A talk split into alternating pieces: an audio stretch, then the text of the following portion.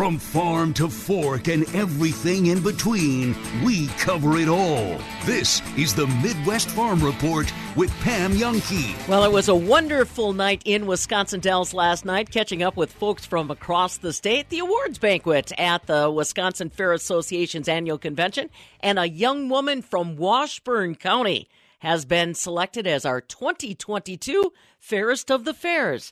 That's where we begin on a Thursday morning. Good morning, everyone. Farm Director Pam Jahnke, glad you're along with us. You know what else I'm glad about? Mild temperatures still exist out there this morning. Few more clouds than yesterday, but we're still going to see a high of around 33 degrees today. Overnight lows tonight down to 17. A little cooler tomorrow with cloudy skies. Friday's highs right around 22. Saturday partly cloudy 20 degrees. Sunday some sunshine and 24. Of course, Stu Muck's got our ag weather coming your way and a new voice joining us this morning with Ever Ag trading firm out of Chicago. Katie Burgess is going to give us an update on what has been motivating dairy traders. We know that butter price is exceptionally high, but fluid milk contracts have been keeping up with the pace as well. Katie Burgess, just one of the voices you're going to hear on a Thursday morning. I'm Dr. Jasmine Zapata, Chief Medical Officer for Community Health at the Wisconsin Department of Health Services. Join me in saving lives. Every year, about 21,000 lung cancer deaths are caused by radon in the U.S. What is radon? It's an odorless, tasteless, and colorless gas that can cause lung cancer. Radon comes from the natural breakdown of uranium in the soil, enters homes through small cracks and openings, and builds up inside. Any home can have radon. New homes, old homes, apartments, drafty homes, well sealed homes, homes with and without basements. About 1 in 10 Wisconsin homes has high levels of radon. Does yours? Testing is the only way to know. Testing for radon is an easy and low cost way to save a life, many lives. For more information, call 1 888 Low Radon or visit lowradon.org. Test, fix, save a life. Sponsored by the Wisconsin Department of Health Services. Boy, the headlines are back uh, surfacing. Meat supply shortages could be on the horizon. Omicron still causing production agriculture some problems. Fabulous Farm Babe Pam Jahnke at the southern end of the world's longest barn in Madison. And I'll tell you what, Aaron, uh, this is something that Wisconsin has been on top of since the pandemic unfolded. Unfortunately, the nightmare is not going away, is it? No, definitely not. We continue to see that uh, meat processing is a huge topic here in Wisconsin and across the nation. Aaron Zimmerman here at the southern end of the world's longest barn in Madison. And Wisconsin Department of Ag, Trade, and Consumer Protection is offering meat processor grants to kind of help these processors, these small and medium processors around the state out. To, but the question is, is it really enough for them? To find out, I had to talk to someone who actually has some experience in renovating a meat lab recently. That's Jeff Sindelar. He's a UW Extension meat specialist. And we talked a little bit about what it really costs to do an expansion, to do improvements on a meat processing plant. Now, that university plant is maybe a little bit skewed from a real world plant, as he says, but we talk a little bit about what it is in reality for those meat processors. Yes, in fact, I do. However, the scale is a little bit different, and the scope uh, and use of the, of the facility is a little bit different. So the um, numbers, uh, the costs for new construction of our meat science and animal biology discovery building are a little bit skewed compared to what, as I you know call quote unquote the real world would experience. But definitely, we've gained lots of experiences about construction costs and how to juggle adding value based on uh, extra cost of construction versus what may or may not be necessary. Now, you know, when we talk about, I guess the goals of these meat processor grants are to hopefully to add some more technology, add, uh, I guess, improve the facility, is that kind of thing. What kind of costs are associated with the equipment needed or the upgrades needed in a meat processing facility? You know, on on a small to medium sized processor scale. Yeah, great question. So the true vein of these processor grants is to respond to the volume need or the lack of capacity in the state of Wisconsin in uh, small and very small meat processing plants, right, that the pandemic made everyone realize. So these grants will start to respond to that, and they will go a little ways for some processors or some, some processing facilities, but definitely there isn't enough of them. There's not enough money to make a huge impact, but they certainly are certainly are starting the process.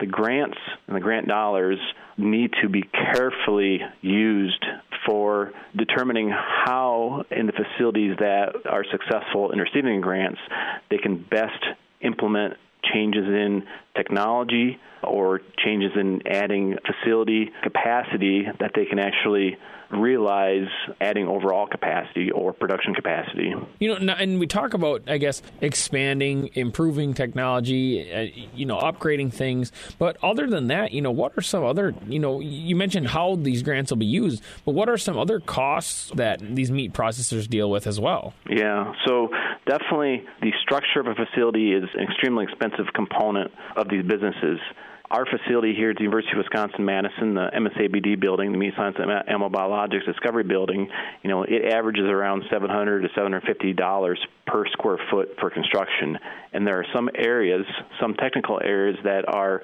well over a thousand dollars per square foot to build. In the real world, right, as I referred to before, a lot of these small processing facilities they can easily get into 300 to 400 dollars per square foot, which doesn't sound like very much, but when you start start doing some some numbers, right, a thousand square foot addition, you know that's three to four hundred thousand dollars. And then equipment in the meat processing industry is generally expensive. It's similar to the medical industry, but not quite that expensive. Equipment that's used for meat processing is generally made of cost materials, lots of stainless steel, and lots of the equipment is very specialized, right? So a lot of it comes from outside the U.S. And just because of the relatively lower numbers of meat processing facilities versus versus other industries, there's not you know, uh, large volume discounts or large volume production processes uh, to manufacture this equipment. So a lot of equipment can be very expensive. And, and just, you know, as, as a quick example of a very simple meat grinder, right, that you might find a small scale of that you know you might use for some venison processing or doing something at home a very small small commercial meat grinder that a small meat processor would use would probably be starting around five to seven thousand dollars and then can go up to tens of thousand dollars very very very quickly. And that one piece of equipment is only one part of the production process. So it's not uncommon for small and very small meat processing plants to spend you know, between three and seven hundred thousand dollars on equipment when they're building a facility. It's not uncommon for meat processors today to spend, you know, one point five to three or four or even five million dollars on the facility. So adding some capacity either through you know, renovating a space, adding an extra cooler, or buying buying another piece of equipment or two can very very quickly you know add up to tens of thousands of dollars, and in some cases even hundreds of thousands of dollars. And I think another hot topic that whether we're in agriculture, in the meat processing industry, anywhere, has been labor, and not only you know not only just the quantity of labor in the meat processing industry, but obviously we need to have qualified individuals to be able to process all this meat. Let's talk about the cost of that. You know maybe if there's assistance for people to get trained, or if there's going yeah. if there needs to be assistance for people to hire these qualified individuals. Yeah, that's a great topic. So there's always been a need for labor, right? There's always been a labor shortage in the meat and poultry industry.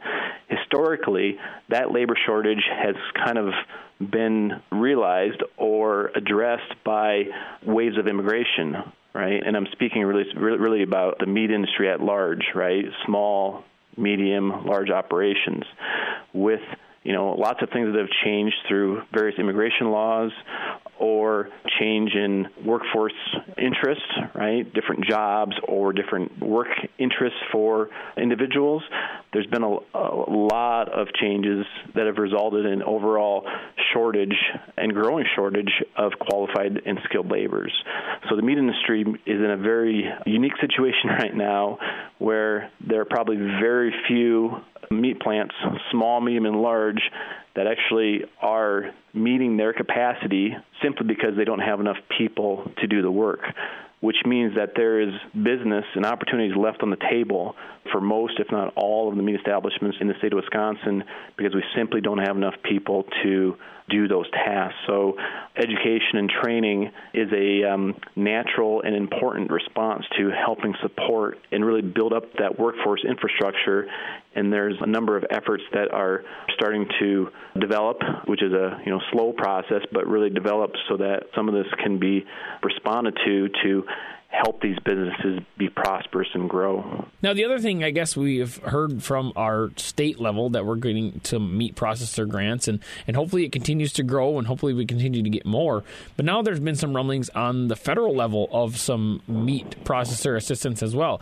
Give us some perspective on that and how that might affect things as well. Yeah, great, great question. So, so there has been some support, or quite a bit of support, for the meat processors since COVID really started making realize the the pressures and strains that the meat industry was under. Uh, a lot of those monies came with specific requirements, and they were state specific.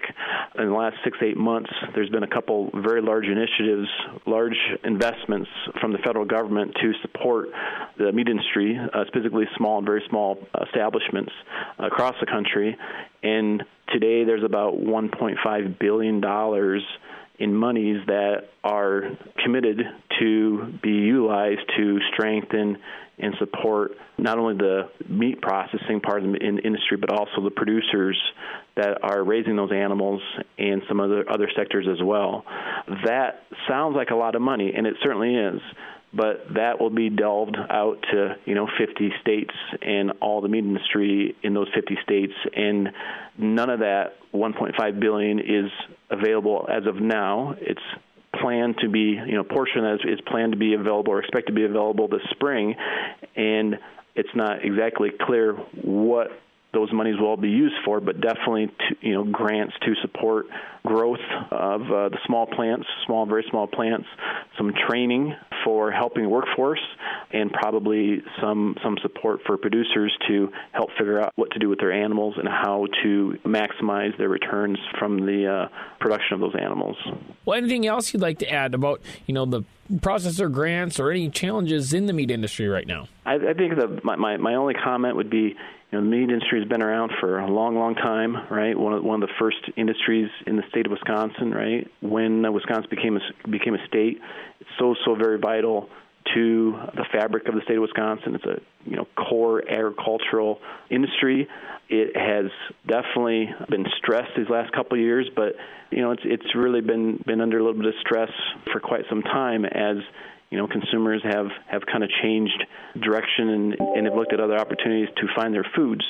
I have learned many years ago that small meat processors, small and very small pre- meat processors in the state of Wisconsin, you know, they are the epitome of local, right? So they're a great place to purchase products, a great place to learn about products, such a great resource for citizens in the state of Wisconsin that it's great to see some of these efforts that are starting to come together to support the industry because without you know support from the government, from the university, from consumers in the state of Wisconsin, you know, small meat processing industry, it will slowly fade away and someday maybe even vanish if all that doesn't exist.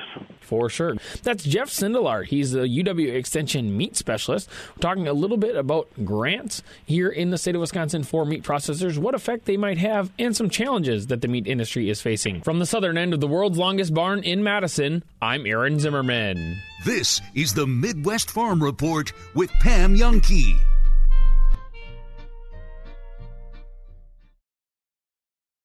There goes Pam Jahnke across Wisconsin in her suburban truck. Thanks to our equipment.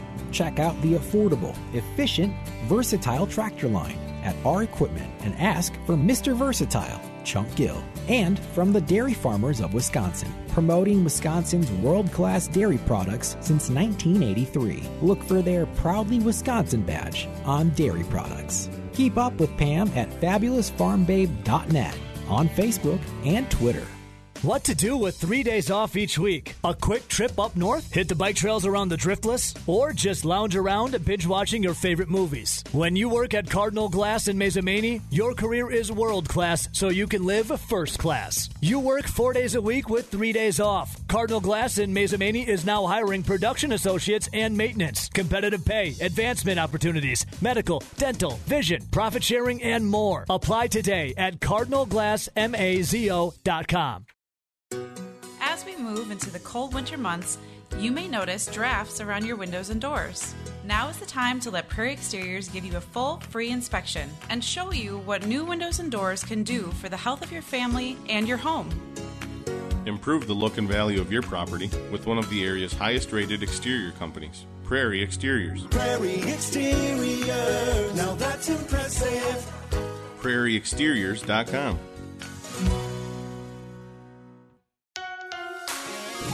Mutual Insurance, keeping Wisconsin strong. Get insurance from a company who knows Wisconsin and cares about your community. You may know Rural Mutual Insurance as the number one farm insurer, but did you know they also offer competitive home and auto rates? Visit ruralmutual.com to learn more about products and discounts.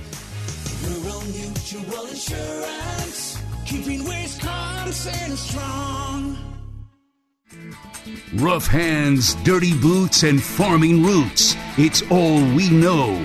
This is the Midwest Farm Report with Pam Jahnke. Well, we had a nice break from our traditional January weather yesterday. The big question is, will it continue? Time to talk weather. Stu Muck, meteorologist, joining us live this morning.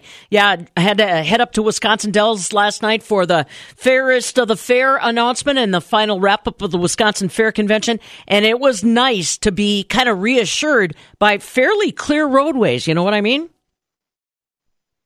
Oh yeah, the roads are pretty dry, except where there was snow melting. I did a little work in the yard yesterday to try and, you know, work on where the snow had been plowed and where it blew earlier in the week because the nice weather just made it a bit easier. Well, there is a bit of a clipper system dropping in out of the northwest, a, a warm front circling on into Wisconsin from the west. That's resulting in some flurries, a few scattered snow showers, even a little patchy fog here and there this morning.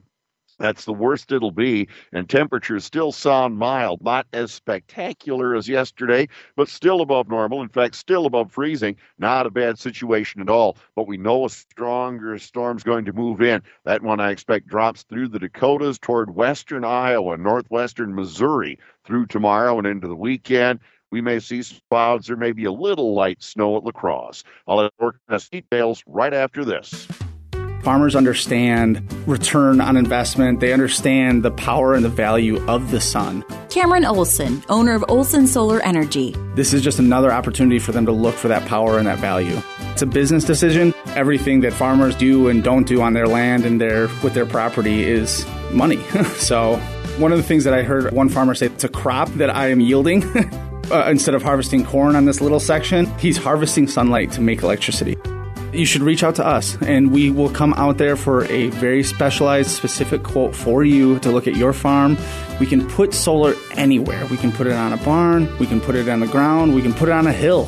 so we can put it anywhere that makes sense to you and your farm and your situation. And then once we design that, even powering your whole farm, you can harvest enough sunlight to have a $0 energy bill. Go to olsonsolarenergy.com to start saving. Go green, save green with Olson Solar Energy. Alrighty, Stu, let's have that forecast. Oh, a little different today with some cloudy skies compared to yesterday with that sun, a few flurries, maybe a little patchy fog here and there. Not going to amount to much. Now we're going to be uh, looking for a high four, and the winds will become northwest about five to ten.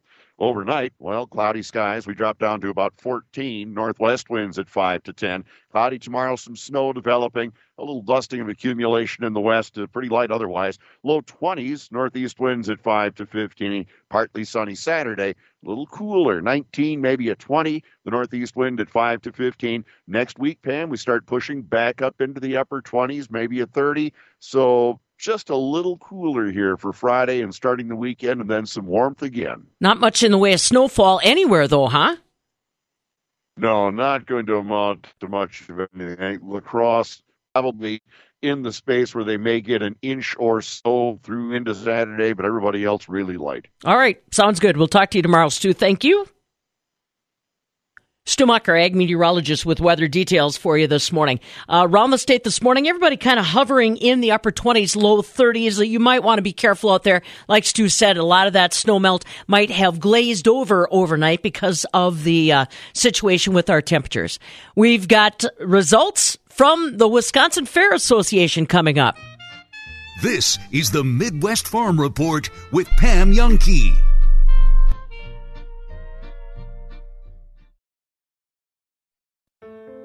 Attorney John Raihala with Clifford and Raihala. At Clifford and Raihala, we have the experience you need to help you after any kind of collision. We help people who have been seriously injured, ranging from pedestrians hit crossing the street, people rear ended by semi trucks, to victims of drunk driver crashes. No matter how you've been injured, our experienced and skilled attorneys will help you get your maximum recovery. And very importantly, we also know how to protect that recovery. At Clifford and Raihala, we understand that many issues can come up after a settlement is reached. If those issues aren't handled carefully, an injury victim can lose money. Don't let that happen to you. Call Clifford and Raihala. For relentless dedication to helping you and your family, choose Clifford and Raihala, hard-working, skilled attorneys fighting for you, for justice. MyJustice.com. You've collected a lifetime of jewelry. Some of it you'll never give up, others, well, it can continue to be hidden away, or you can repurpose it and bring it back to life with the help of William Thomas Custom Jewelry. The master designers at William Thomas Custom Jewelry will help you create that one of a kind piece that's redesigned, updated, and uniquely you. Something you'll definitely want to show off the minute you put it on. William Thomas Custom Jewelry. Your inspiration, your custom jeweler. As a contractor, time is money. At Advanced Concrete, we pride ourselves on excellent service, like being on time with your delivery, having prompt and experienced drivers. We think you'll agree, Advanced Concrete outperforms the other guys. The concrete producing company. The contractors rely on advanced concrete. Producing concrete foundations to maintain concrete relationships. This looks like a car. It has tires, headlights, a hood, windshield wipers. The doors look like car doors. Open like them, too. There's a front seat, back seat, steering wheel. 99.9% of the time, this would be a car. But it's not. This is a bedroom. Anita Washington's for five weeks. There are people like Anita all across Dane County.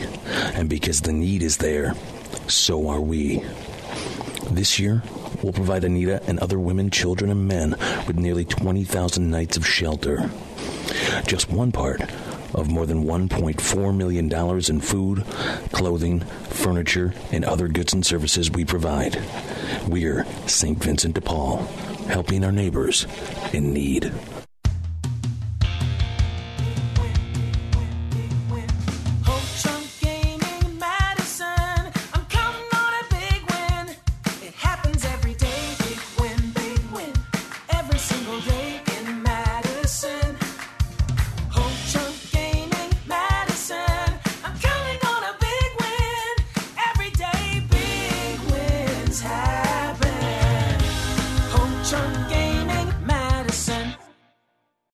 Tom Spitz and David Fink of Settlers Bank, where we know that managing your business is complicated. Our treasury management team offers high tech solutions that simplify, maximizing efficiency, optimizing cash flow, and reducing risk. Together, we'll achieve results that transform your business. To learn more, stop by or visit settlerswi.com.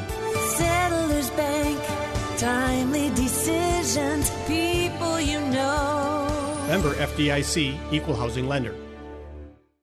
Educated mortgage, the smartest way home. Call Dan, the mortgage man. As you know, the housing market is super hot right now. and it's more important than ever to get pre approved before you go out to look. You can rely on Educated Mortgage to give you the strongest pre approval with the lowest rate and closing costs possible to make that home a reality. Educated mortgage, the smartest way home. Call Dan, the mortgage man. NMLS number 222652. Wiseway Flooring's budget friendly pricing beats the big box store every day. Wiseway stocks flooring by the pallet and the roll to get you better pricing. Our cash and carry discount saves you even more for a beautiful do it yourself floor. I'm Mike Yenser at Wiseway Flooring, inviting you to visit our showroom in Watertown, Lake Mills, and Oconomowoc. See how our product pricing might be the right thing for you. Commercial or residential, the wise have it. Log on to ineedflooringnow.com. So Bruce Arians had this to say on Monday. He was talking about Aaron Rodgers and Tom Brady and obviously the MVP award.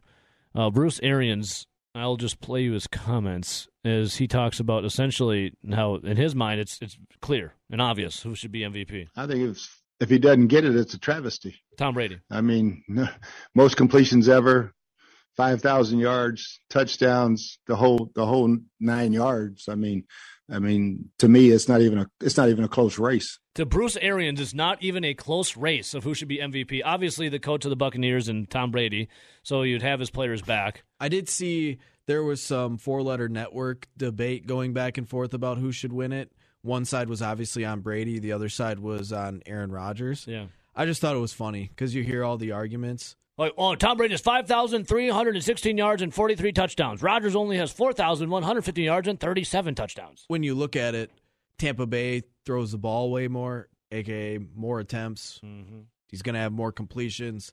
In theory, he should have more touchdowns than where LaFleur and the Packers like to be more of a balanced team. Rodgers had four interceptions, the lowest interception rate in the league. And I think Tom Brady had 12. Yep. Packers went 13 and 4, earned the top spot in the NFC, didn't even have to play the last game. Rowdy, where do the Buccaneers reside again? What which which conference? That would be the NFC South. And the Packers are in the NFC North, so they're both in the NFC. Who's the best team in the NFC? Green Bay Packers. And then the other Huh. thing is one of the uh, four letter network uh, commentators was like, yeah, but uh, you can't really look at Tom Brady's interceptions because if you look at how many he threw against the Saints, the Saints also ate up Aaron Rodgers in week one. Uh, That that argument made no sense to me. Well, it's the four letter network. The one guy was trying to argue for Tom Brady because of all the injuries on Tampa Bay. I'm sorry? exactly. What? Did, has he not He's looked like, at the Packers offensive he's line? like, how about Chris Godwin had been one of his more consistent receivers? He went down. We know Leonard Fournette was injured, and we know they've been banged up on the defensive side of the ball. And I was just sitting there chuckling, like, yeah, Aaron Rodgers and the Packers have been 100% healthy. They haven't had a, in, Yeah. not even They, a they've been injury. unscathed. They're unscathed. Oh wait, no, his All-Pro left tackle and, and a top five left tackle in the game hadn't played all year. His starting center didn't play the majority of the season. Uh, his right tackle has been hurt the last third of the season. Uh, they've pretty much been missing four oh Elgton Jenkins, one of the better, uh, you would say, utility offensive linemen in the NFL.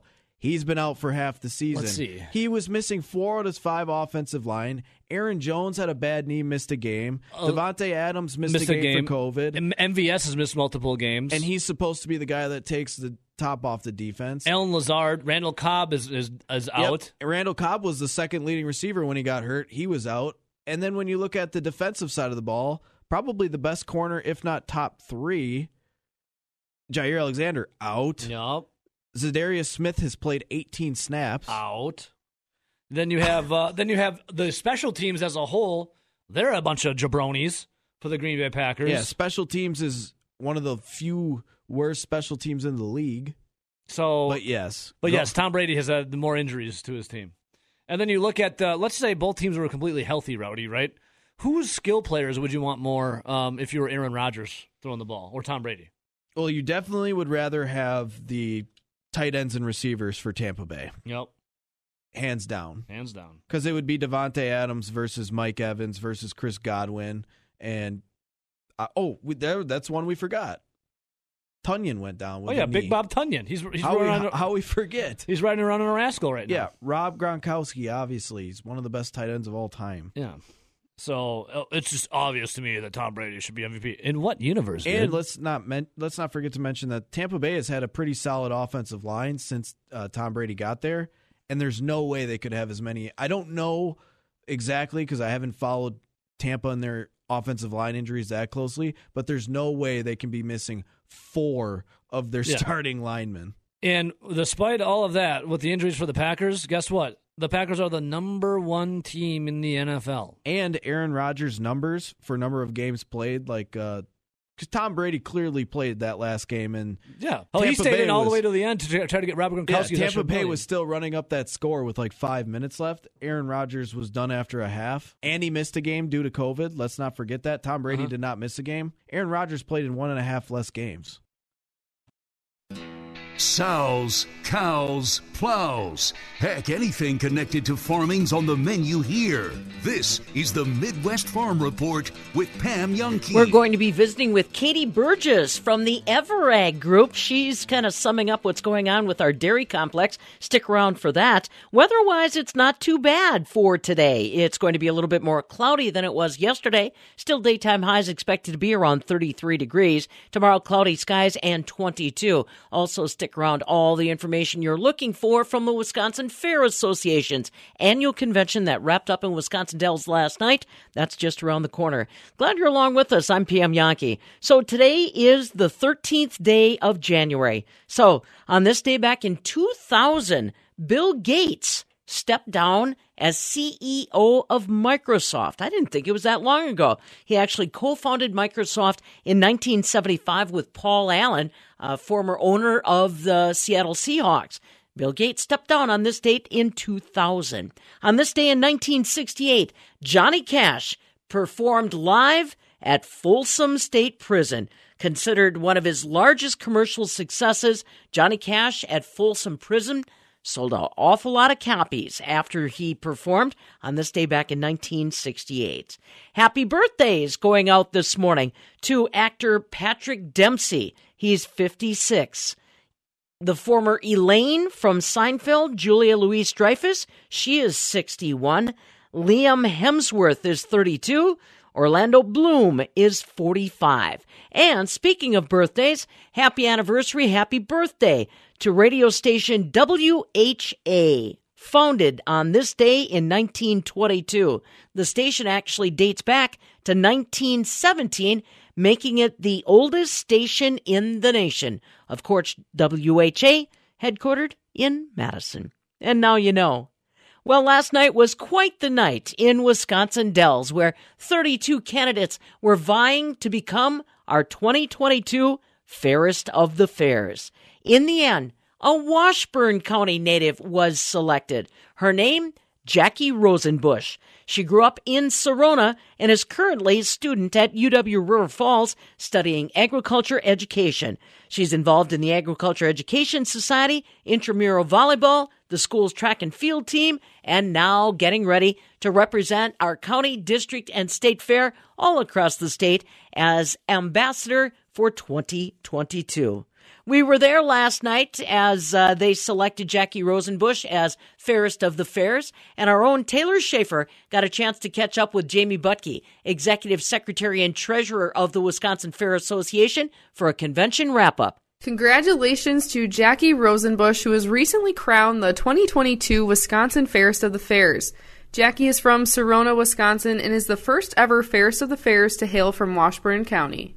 My name is Jackie Rosenbush, and I hail from Washburn County, all the way in the northern part of the state. I'm currently a junior at the University of Wisconsin River Falls, majoring in agricultural education, in the hopes to one day become a high school ag teacher in northern Wisconsin. My love for county fairs started at a very young age, but my passion is in the agriculture and production agricultural industries today. And Jackie, what are you looking forward to most through your role as the Wisconsin Fairest of the Fairs? I think that the best thing that Fairests get to do is travel every single one of the counties and experience every single one of the county fairs. This is an incredible opportunity, and I do not take it for granted. I, underta- I understand the elegance and grace and honor and integrity associated with this position, um, and I will do my best to represent Wisconsin and all of Wisconsin's fairest of the fairs at each and every one of those county fairs. Jackie, what do Wisconsin fairs mean to you? I truly believe that the heart of our community lies at our county fair. It's when everybody, no matter the demographic, comes together and unites for at least one week over fair fun.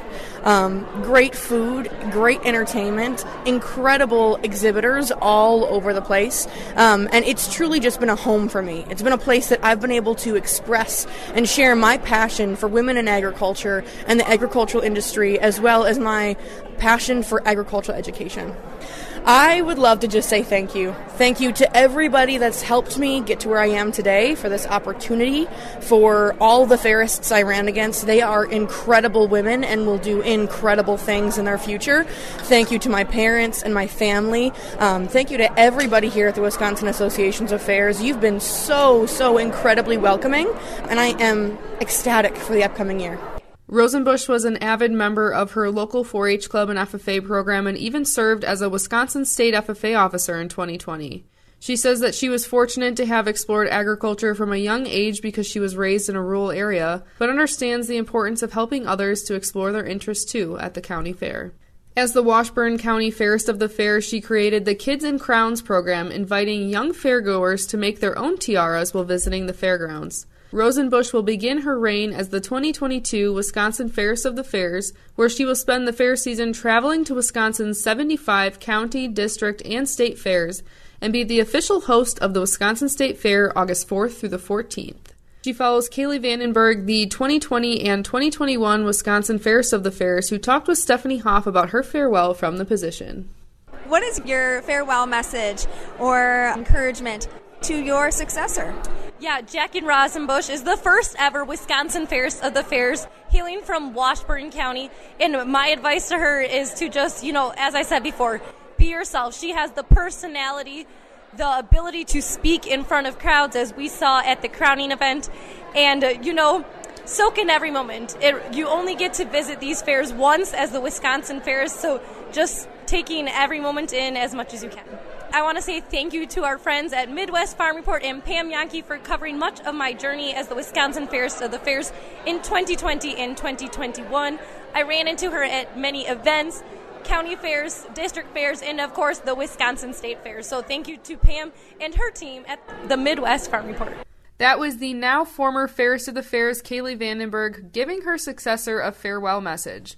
Congratulations again to the newly crowned 2022 Wisconsin Fairest of the Fairs, Jackie Rosenbush, the first ever to hail from Washburn County. You can read more about Jackie at MidwestFarmReport.com. From the Wisconsin Association of Fairs annual convention in the Dells, I'm Taylor Schaefer. Mutual Insurance, keeping Wisconsin strong. Get insurance from a company who knows Wisconsin and cares about your community. You may know Rural Mutual Insurance as the number one farm insurer, but did you know they also offer competitive home and auto rates? Visit ruralmutual.com to learn more about products and discounts. Rural Mutual Insurance, keeping Wisconsin strong. So the World Ag Supply Demand Report issued yesterday from USDA kind of considered neutral to the marketplace. The average yield for our U.S. corn in 2021 came in at about 177 bushel to the acre on average. Soybeans were pegged at 51.4 bushel to the acre on average. So no big surprises there. They did lower their expectations on corn and soybean production coming out of Brazil and Argentina because of dry weather. Ben Cash is a commodity broker with Bower Trading out of Indiana, and he said aside from watching weather that will continue to influence South America's corn and soybean production, you need to watch the money.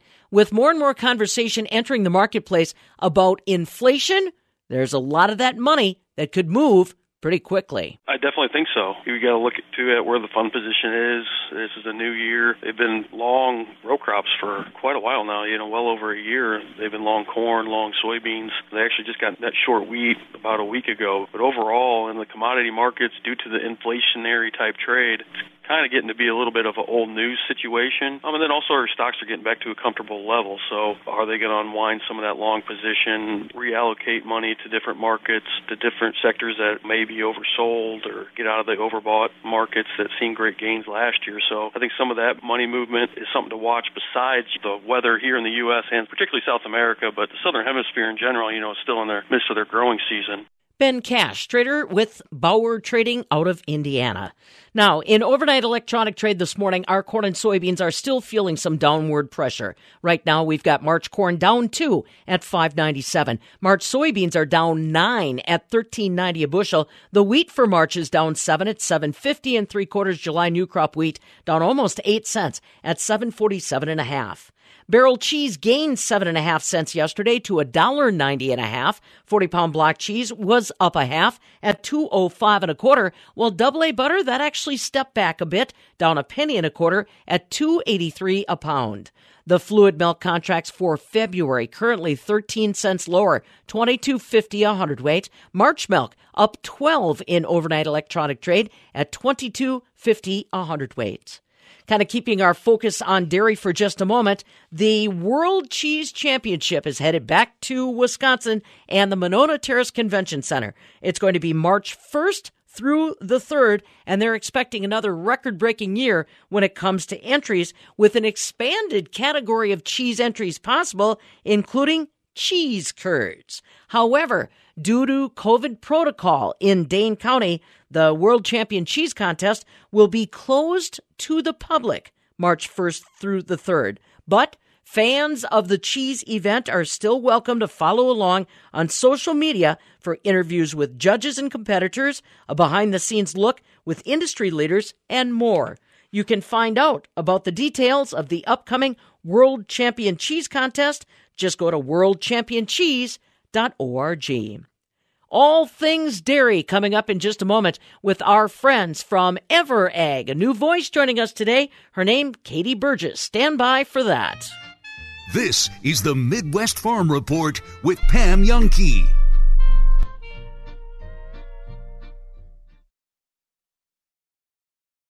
Are you dealing with a moody meow? Or a whiny woofer? Or a negative nair in your family? Well, fear not. McFarland's in Sauk City has just the right pet toys and pet foods to put spring in any step and a whoopee in any woofer and a me wow in any cat. Stop by and bring your fur baby with you. We're pet friendly in every way. At McFarland's, one block south of Highway 12, 780 Carolina Street in Sauk City. Imagine a brand new maintenance free look for your home's exterior. Have Prairie Exteriors show you options like architecturally designed siding, which can give you the look of cedar without the worry of woodpeckers or painting.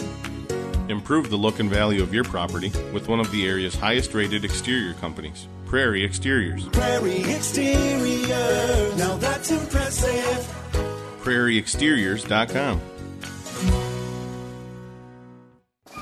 Ho Chunk Gaming Madison invites you to follow the yellow path all the way to some serious cash prizes in our Wizard of Draws promotion, where we're giving away up to $63,000 in cash prizes. It all happens Sunday afternoon, January 30th. Three winners will be chosen every half hour from noon until 3 p.m. Each winner will start with $500 and then select bricks along the yellow path. Every brick reveals either a cash prize to add to their total or a witch that will end their game. This January, there's no place like Chunk Gaming. Love the look by creating your floors with DIY and budget friendly flooring from Wiseway. With Wiseway Flooring's direction, you'll only need to be moderately handy to accomplish brand new floors. I'm Mike Yenser at Wiseway Flooring, inviting you to visit our showroom in Watertown, Lake Mills, and Oconomowoc. See how our do it yourself products might be the right thing for you. Commercial or residential, the wise have it. Log on to ineedflooringnow.com. Farm goddess, agricultural princess, queen of all that moves. Nah, let's stick with Farm Babe.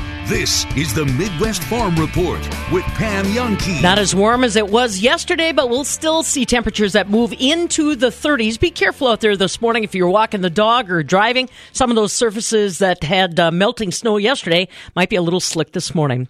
Well, where are the markets headed today? It's all things dairy, joined now by Katie Burgess, new voice with us here from the Ever Ag Group, and she is uh, got her eye trained on everything from our barrel and block cheese price. Double A butter's been a talk worthy point, and class three fluid milk contracts. First of all, Katie, thank you and welcome to the show. We appreciate you joining us. Let's talk a little bit about that class three milk price. Boy, just about the time that we see a major correction where you think the bottom is falling out, suddenly we get another rally up over 22 bucks this morning for the nearby contracts. I mean, it does beg the question, how far can we go?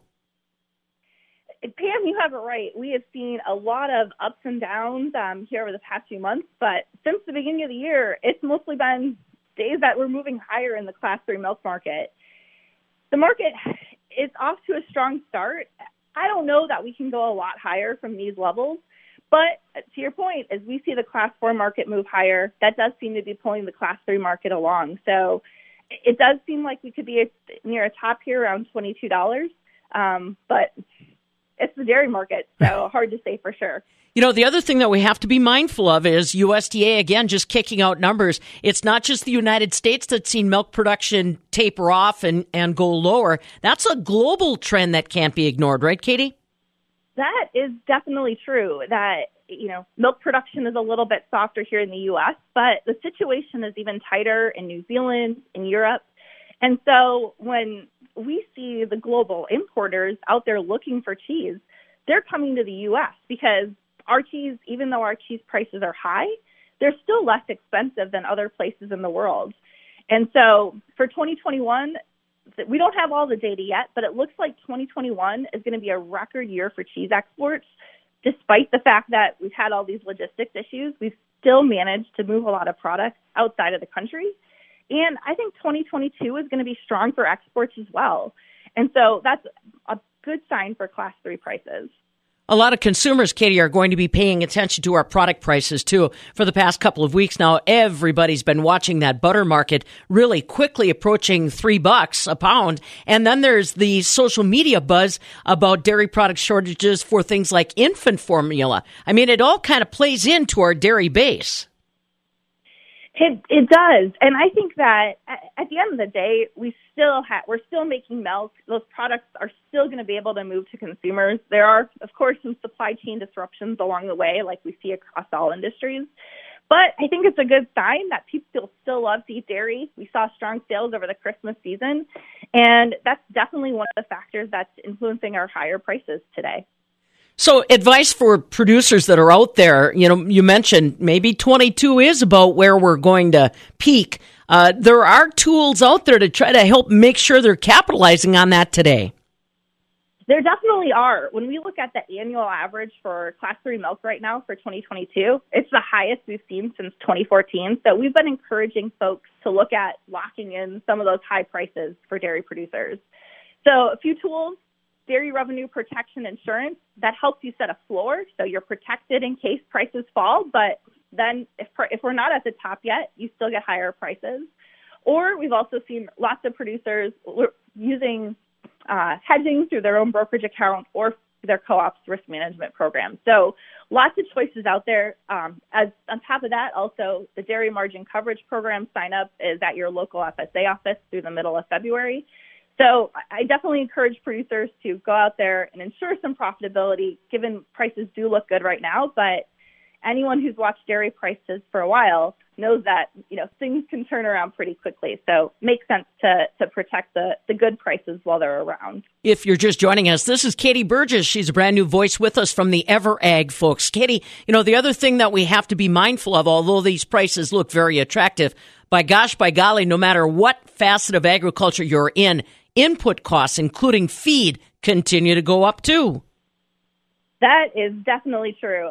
Talking to dairy producers out there, you know, production costs are up two, three, four dollars per hundredweight this year. Feed, labor, all sorts of supplies. So the fact that these prices are good, um, you know, twenty-two dollar milk isn't necessarily what it used to be, So even more important that people look at making sure these good prices stick around through some sort of risk management program. And I guess for all the non farm consumers that are saying, well, wait a minute, does that mean fluid milk in the grocery store is going up? We already know that butter is probably going to go up.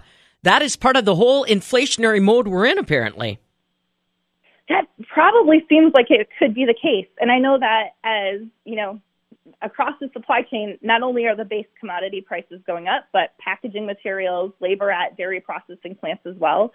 So yeah, I, I would not be surprised to see slightly higher prices at the dairy on the grocery store shelves this year, but I don't think it's going to be as drastic as we see in some other commodities.